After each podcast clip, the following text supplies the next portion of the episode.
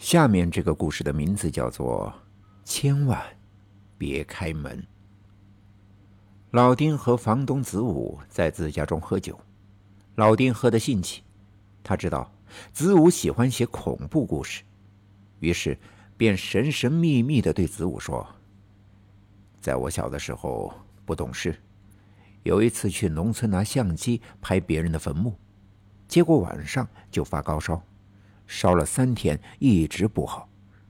我舅爷就问我咋回事儿我就说。”我用相机拍别人的坟墓，舅爷一听，急忙拉着我说：“跟我走，去村子东边。”那是一个小老太婆的家，一进门我就听见舅爷喊她四太奶。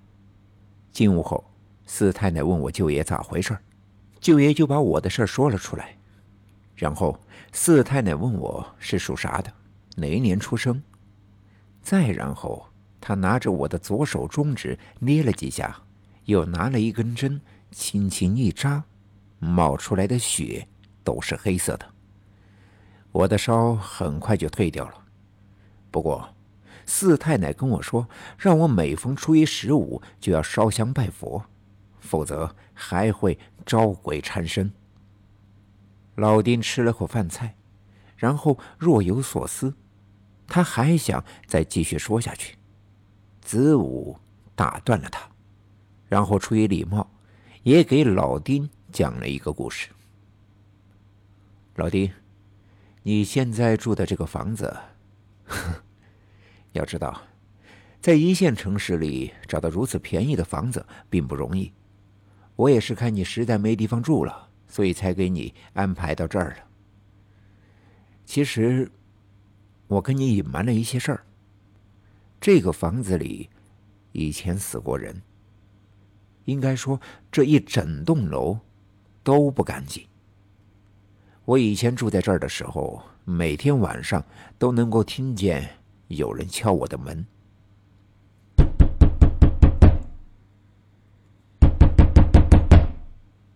那声音真是叫人心烦意乱。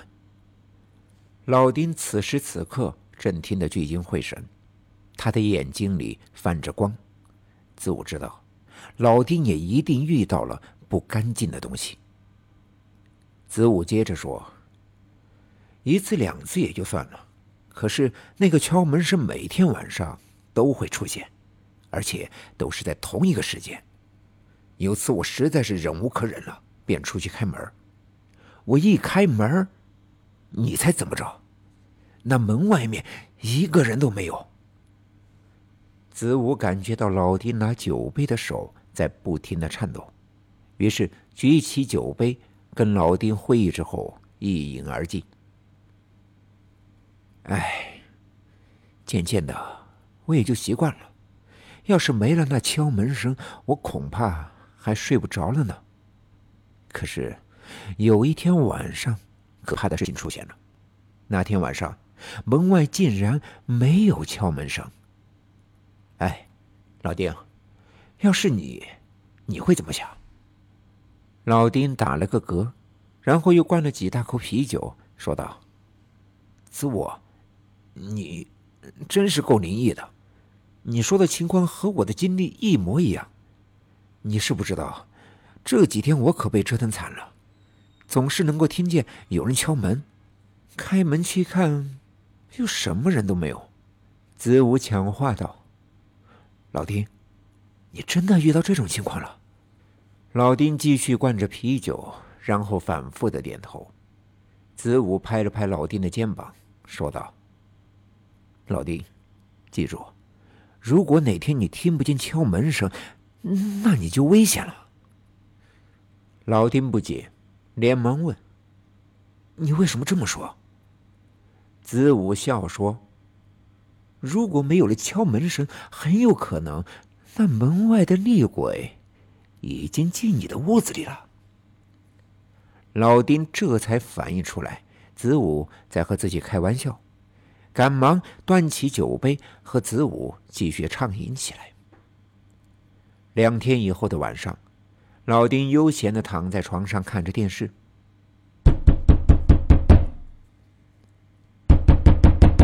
敲门声如期而至。老丁没有理会。前些日子他还有一些紧张害怕，现在时间一长，他反倒是习惯了。过了一会儿，老丁觉得有些奇怪，因为那个敲门声突然停下了。老丁的脑子里闪过了一句话，是子午说的：“如果没有了敲门声，很有可能那门外的厉鬼已经进你的屋子里了。”老丁扭过头向门口看去，那边非常的安静，没有一点儿声音。老丁觉得，仿佛有一个无形的东西正在慢慢的朝自己靠了过来。越想越害怕，老丁终于忍无可忍，他一口气冲到门口，打开了门。天哪！门外竟然是一片墓地。是老丁熟悉的墓地。老丁看见有一个小孩正站在一个石碑的旁边，他的手里拿着相机，正在对着墓地拍照。那是他自己。太可怕了！老丁如同看电影一样看着儿时的自己在侵犯一座坟墓。就在这时。小孩的身后出现了一个人，那个人瞬间化成了一团黑影，钻进了小孩的身体里。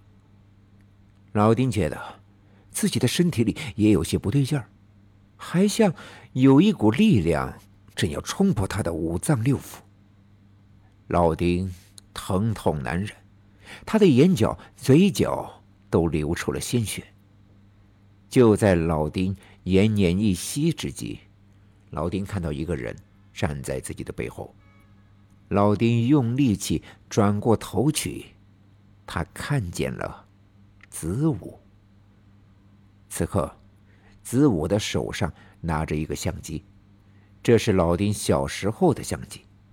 相机里有一张墓碑的照片，老丁看清了墓碑上刻着的两个血红大字。子午。